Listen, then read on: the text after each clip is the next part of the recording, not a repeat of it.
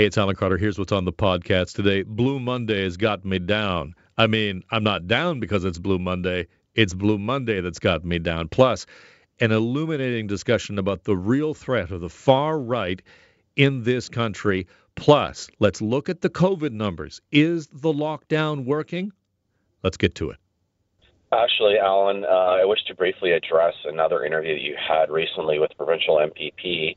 Yeah, you're going to talk about Friday's interview. Okay, all right, Yeah. all right. Go ahead. What do you got? May, May I, I, I, I think honestly, the way that you conducted that interview was was extremely unfair. You, um, you really didn't take the time to allow the gentleman to speak his mind and actually uh, go to the metrics that he was more than willing to present to you. You kept cutting his legs out and undermining his credibility in the eyes of the listenership, which um, I think you did a real disservice there. I think I think for whatever reason, um, you you seem to think that anything is in contradiction to what the populist uh, message is coming from the government regarding COVID is something that isn't something that's to be challenged at all. And I, I find that rather disturbing that um, a, a news-based radio station um, takes such a um, hardline approach against anybody who pr- proposes even a, a modest uh, opinion in opposition in, in terms of to what the message that is being propagated out there. I, I have to say I'm disappointed. All right, David. Um, Listen, le- can can I can I address that? Listen, I, I, and I I'll, let you go. I'll let you say that. I'll let you say your piece. And you know, listen, um, David, I, you, you're not the only one that have said has said precisely that to me. So let me address it. Um, and I thank you again for your call. I do appreciate it, and I believe and you were uh, respectful, um, and I appreciate that. And if you're interested in listening to the interview, it is available on our podcast. So I want to address uh, the interview that happened on Friday. Uh, it was uh, with the MPP, uh, Roman Baber, who has been uh, removed from the caucus because he opposes the lockdown measures. Now, if you listen to that interview, uh, I, I, I would say that I did allow the MPP to speak his mind. I did allow him uh, to present the facts and figures that he had. Here's what I will say about my interview and my side of it. It was not to my standards. It is not to my personal standards, and I owe the MPP an apology uh, for my tone. I owe you, the audience, an apology uh, for being uh, being not as prepared with facts to counter what the MPP was saying. I didn't have the numbers at my side. And when we have these discussions, it's key that when you have people who are saying this thing is not working or this is where you know arguing against you're going to have to be prepared you have to be better prepared than they are and i was not better prepared than the mpp and perhaps that was the reason why uh, i spoke with such passion uh, and it was too much passion i have a lot of passion for this uh, what i can tell you is that people who are far smarter than me and who are far more qualified than MPP Baber say that the lockdown is working and say that we are at a crisis point in which we must reduce the number of contacts that we have. And that is absolutely key. And what does that is a lockdown. Well, hello there, and welcome to Monday. You are hereby authorized to tell anyone who asks you if you're blue on this Blue Monday to just stuff it.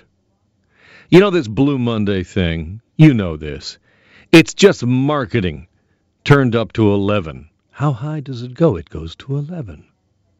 Another made up day on the calendar designed to part you from your money. Shall we just add it to the list of other marketing special days? You got your Mother's Day, you got your Father's Day. Anybody interested in a salary guideline for buying a diamond ring? That's Guys, put out let's by be positive. that's put out by the Diamond Company. Doug Ford says this on this Blue Monday. Be positive. Of course, none of this social pressure to spend is possible without the support and kind of collusion of the media, of radio stations like this one, of voices like mine, talking about things like Blue Monday? Because it's easy, relatable content, is it not? Even when we know it's all BS, that doesn't stop the think pieces. No, it does not. Here's from the Toronto Star today. Quote, the term Blue Monday was a marketing strategy launched in 2005 by a flight company to increase sales in January. And then the story goes on to deal with if you're feeling blue on this Monday. From The Independent in the UK, we now know the day is pseudoscience that started life as a PR stunt for travel firms looking to sell holidays. But there is no denying that the combination of factors like winter weather, post Christmas debt, and broken New Year's resolutions can make things feel a little more difficult. Is that not the truth? How is your New Year's New Year's resolution going, by the way? I like to stick to a New Year's resolution that I can keep, like I'm going to buy more shoes this year, something like that. Here from Global News Morning Saskatoon this morning. This is happiness researcher Jillian Mandich. I'd, I'd like to research more happiness. She begins her segment on the uh, Global News Morning Saskatoon show by explaining indeed, Blue Monday is not a thing but there is still something to learn about feeling better today. Here's Gillian, Jillian Mandich. One of the ways um, that we can really do this is to move our bodies. In Canada, right, when it gets cold in the winter, we want to hibernate, and yet exercise is so impactful in terms of its effects on our mood and our mental health. Even 10 minutes of exercise can have mood boosting effects for 12 hours. And so, whether we have to bundle up and go outside, you know, my ski instructor used to tell me, Jillian, there's no bad weather, just bad dressing for weather. So, we need to bundle up and get outside, or even moving inside, whether it's having a dance party or doing a virtual class, whatever it is, moving our body is one of those things that's really going, it's going to get those endorphins flowing and it's going to help us to improve our mood and fight those winter blues. Fight those winter blues. That is happiness researcher Jillian Mandich on this not Blue Monday, not really a real thing, but nevertheless, we're still talking about it. The irony is not lost on me. Guys, let's be positive. All right. Thanks, Doug. Okay, fine. Uh, what you just heard there makes sense. You gotta you gotta do something. You gotta do something. Dance party. Dance party, people. Now, am I just being too much of a grump here on this Monday? Am I blue about this Blue Monday? You know, in fact, if there is one year where Blue Monday is really a worthwhile topic to talk about, it is 2021. Because, of course, we're facing an epidemic of mental health issues that we have yet to see the impact of because of the pandemic. You know, if COVID is, it takes two weeks to go from exposure to people showing up with the disease, the mental health impacts of COVID will might be two months or two years. We don't know yet. So the key is, despite how ridiculous it all is, you gotta have to find the thing to shake your Monday blues today. Because you're not gonna get marketed to, right? Because there's nowhere to go, right? You can't travel anywhere, right? Oh, wait a minute. Turns out I'm totally wrong on all of those because you can still book a flight right now. Vacation resorts are still catering to Canadians. This from the CBC. Canadian air carriers operated more than 1,500 flights between Canada and 18 popular vacation destinations since October, even as caseloads rise. And it's not just Rod Phillips, folks. Of the 1,516 flights analyzed by the CBC, the most popular routes departing from Canada included 214 flights between Toronto and Montego Bay, Jamaica. Let's go to Mo Bay, baby! Meanwhile, from the Toronto Sun, two Air Transat flights that landed in Montreal from Haiti this week, reportedly carrying so many infected passengers that everybody on board is at risk. And Transport Canada, of course, has made COVID 19 tests mandatory for any passengers coming back into Canada. That was as of January the 7th. But for some reason, flights from Haiti are exempt from the rule until the 21st of this month. So people are still going south of the border, way down below the Rio Grande, because here's what Health Canada says about it. Quote, avoid non-essential travel outside of Canada, but it is up to the individual to decide what that includes. So there's no rule that says you can't do it. If you're feeling your pallor, it's just not right. Well, it's essential for me to get a little bit of vitamin D. I got to go get some sun. I got to get myself a rum punch at a swim up bar. That is essential. We went deep. Deep. Deep end of the pool. So Health Canada says it is up to the individual to decide what is essential in terms of travel. Now, the Prime Minister says oh, we're considering stronger travel restrictions, but still it's up to you, just like here in the province of Ontario, where you can decide is it essential for me to go out and fly a kite? Yes, I feel like it is. And I point that out because I went for a walk on the beach yesterday and there were people flying kites. And I thought that does not seem essential, but here I am out walking. I've decided that I'm going for this walk. That's essential. That guy thinks flying a kite is essential. It's a choose your own adventure a walk down. I continue to be puzzled. Thank you. Thank you, Justin Trudeau.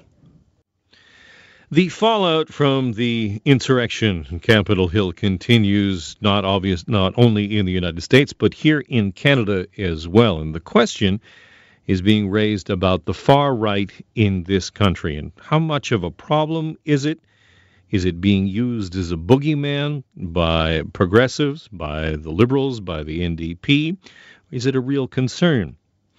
Over the course of the weekend, Erin O'Toole, the leader of the Conservative Party of Canada, put out a statement that said, in part, quote, the Conservatives are a moderate, pragmatic, mainstream party, as old as Confederation, that sits squarely in the center of Canadian politics. It goes on to say, my singular focus is to get Canada's economy back on track as quickly as possible to create jobs and secure a strong future for all Canadians. There is no place for the far right in our party. Again, I'll just repeat that last line from Erin O'Toole. There is no place for the far right in our party. Now, this statement comes after a fundraising email from the Liberal Party in which the Liberals uh, attempted to tie the Conservatives and Erin O'Toole to more far right and Trumpist leanings. For example, a photo of a senior member of the Conservative um, the Conservative Party wearing a MAGA hat, also the the slogan for Erin O'Toole and the Conservative Party being "Take Back Canada," which has a kind of a Trumpist overtone.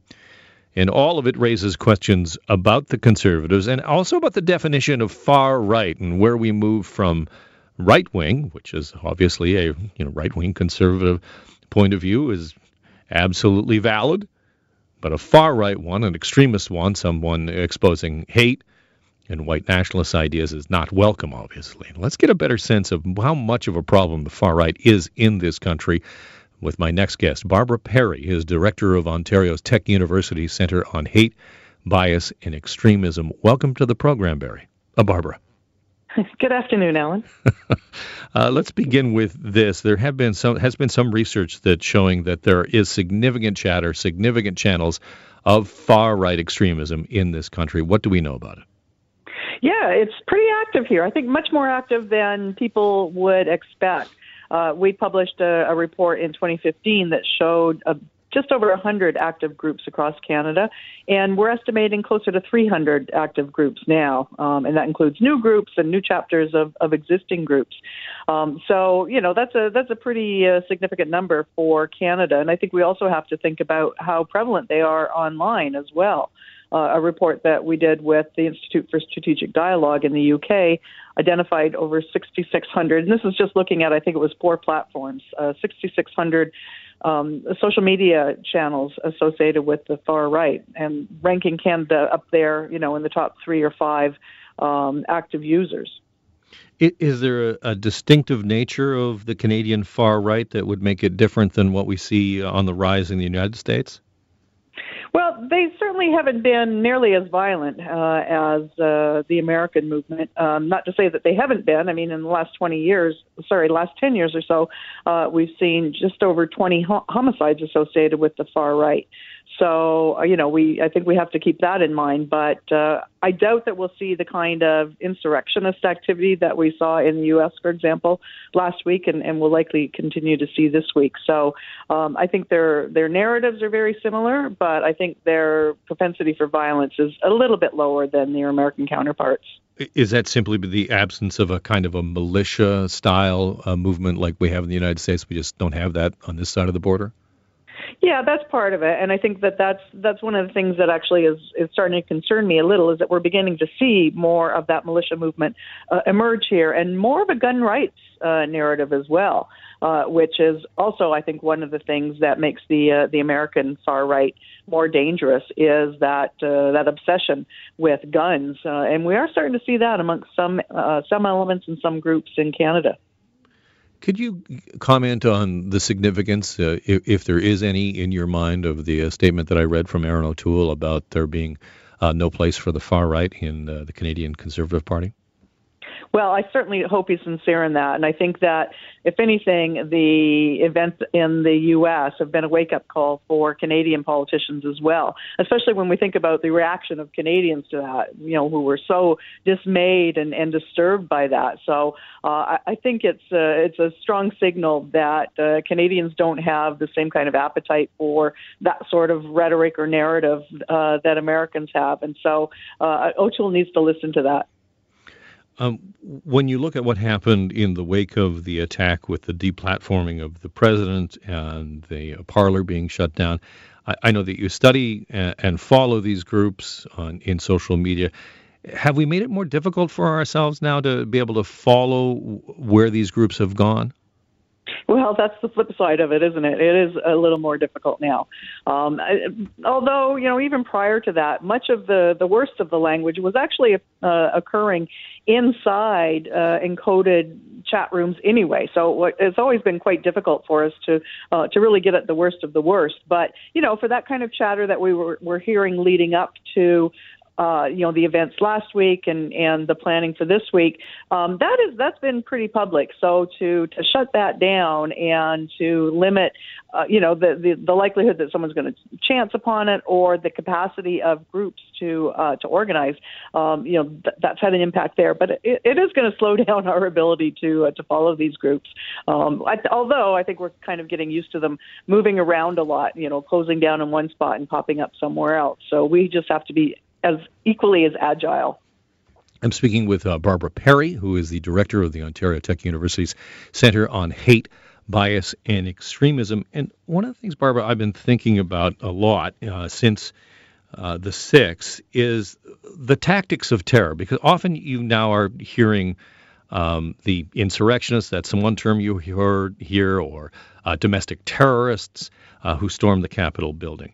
And if I think about what the what the tactics of terror is, is it tends to be to try and um, provoke an outsized response from whoever the terrorist is attacking, and therefore drive more people that w- might not have been on the terrorist side into their arms and on their side. So, if, if that is the tactics of terror, is there not a danger here that if we start saying, well, far right and far right, and we deplatform people, that we might actually drive those that would not nef- necessarily associate with the far right slowly into their arms?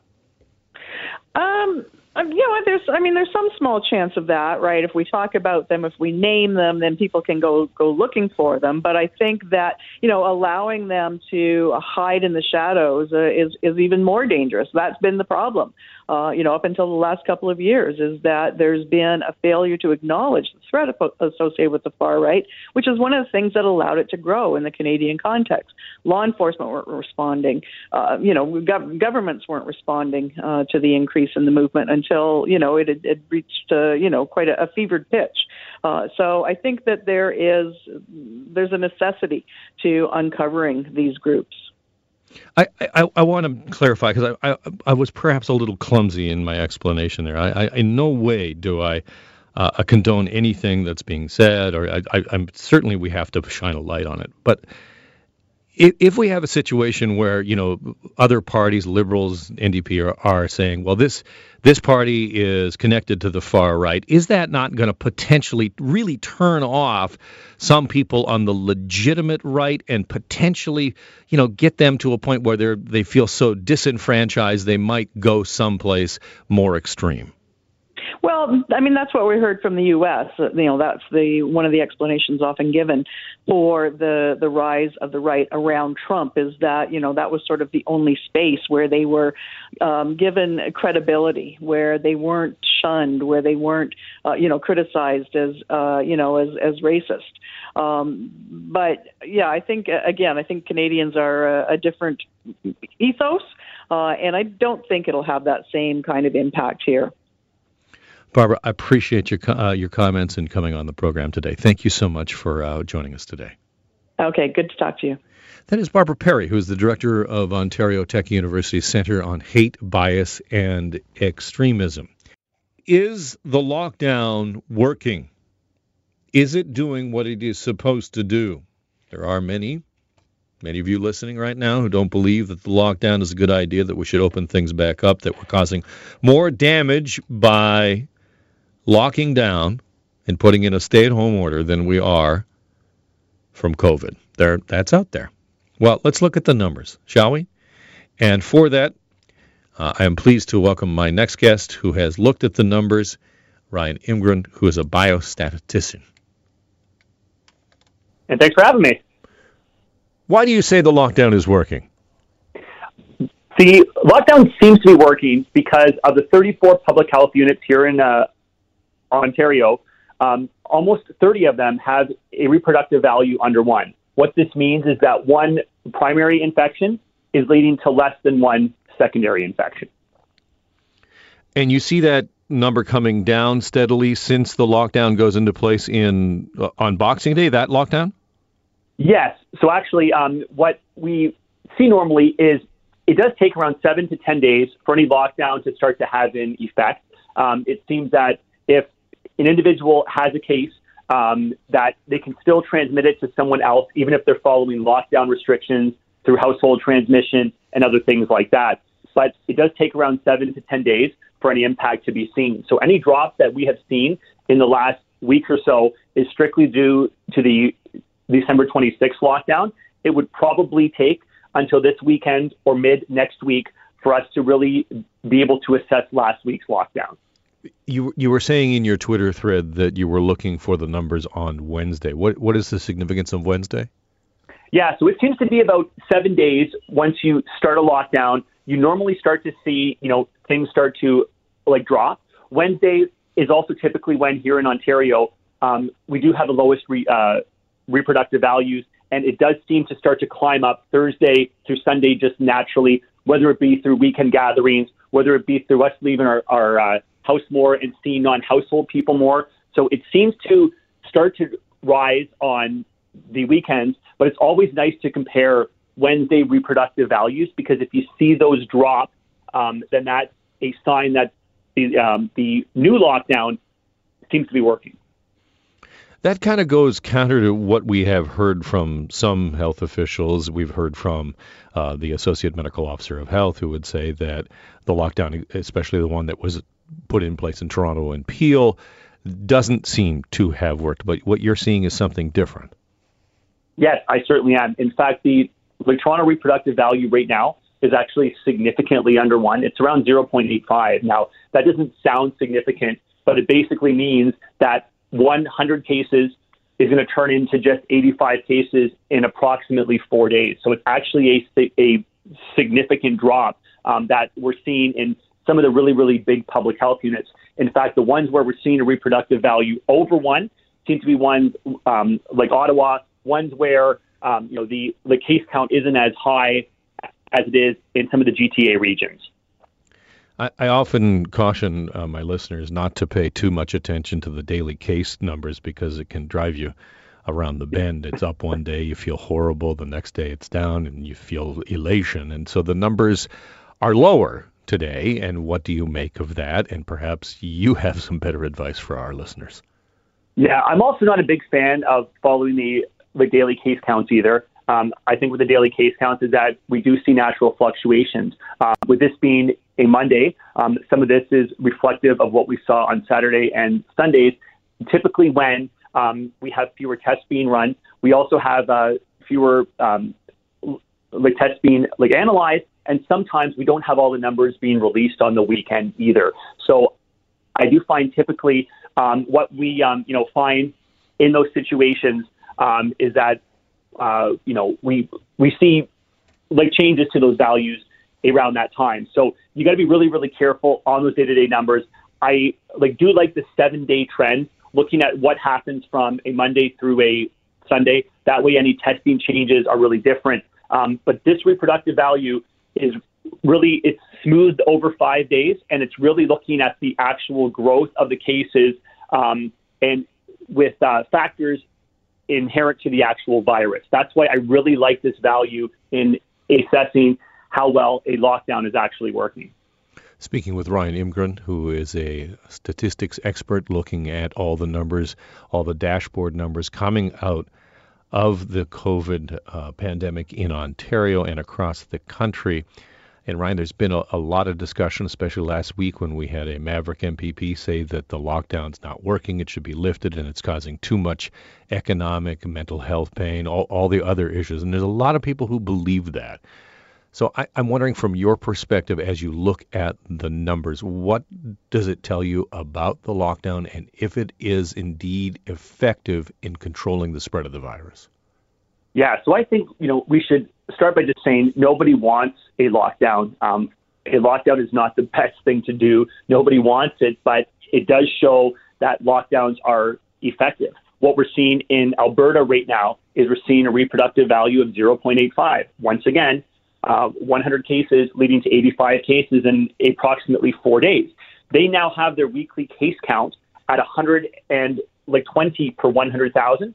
That is down from around 300 per 100,000 about four to five weeks ago. So that's a significant drop because they've been able to lower that value. If you look to like Quebec as well, um, they have a reproductive value of around 0.7, very similar to like Alberta.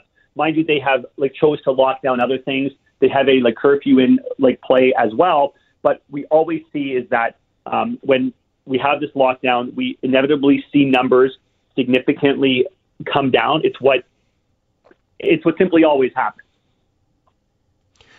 So, so th- this it always follows that any kind of a lockdown reduces contact, therefore reduces the spread. The R naught goes down. I'm wondering if you could just comment on uh, what has been described as a kind of a choose your own adventure kind of a lockdown here in the province of Ontario, where you get to decide whether or not the thing you are doing is essential and how you think that plays into what we saw in you know other jurisdictions. I know um, Steini Brown, Dr. Brown points out you know Australia, for example, where there's really strict lockdowns and how they control things. And, and what's your assessment of that?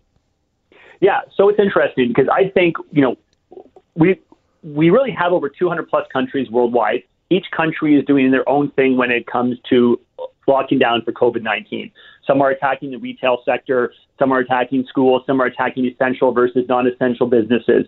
But what we have seen worldwide is that the most effective things in attacking COVID 19 transmission has been to move schools online, ban gatherings, and reduce retail capacity. And this is, you know, sort of where it goes against what some people think is that it's not a bad thing to have some non-essential stores open at extremely lower capacity. For instance, if you had a local toy store open at 20% capacity and you allow them to increase hours, what this does is that if you have someone who would be forced to shop for this toy from from a big box store, what they would now do is they would shop for you know shop at a more local entity which has reduced retail capacity.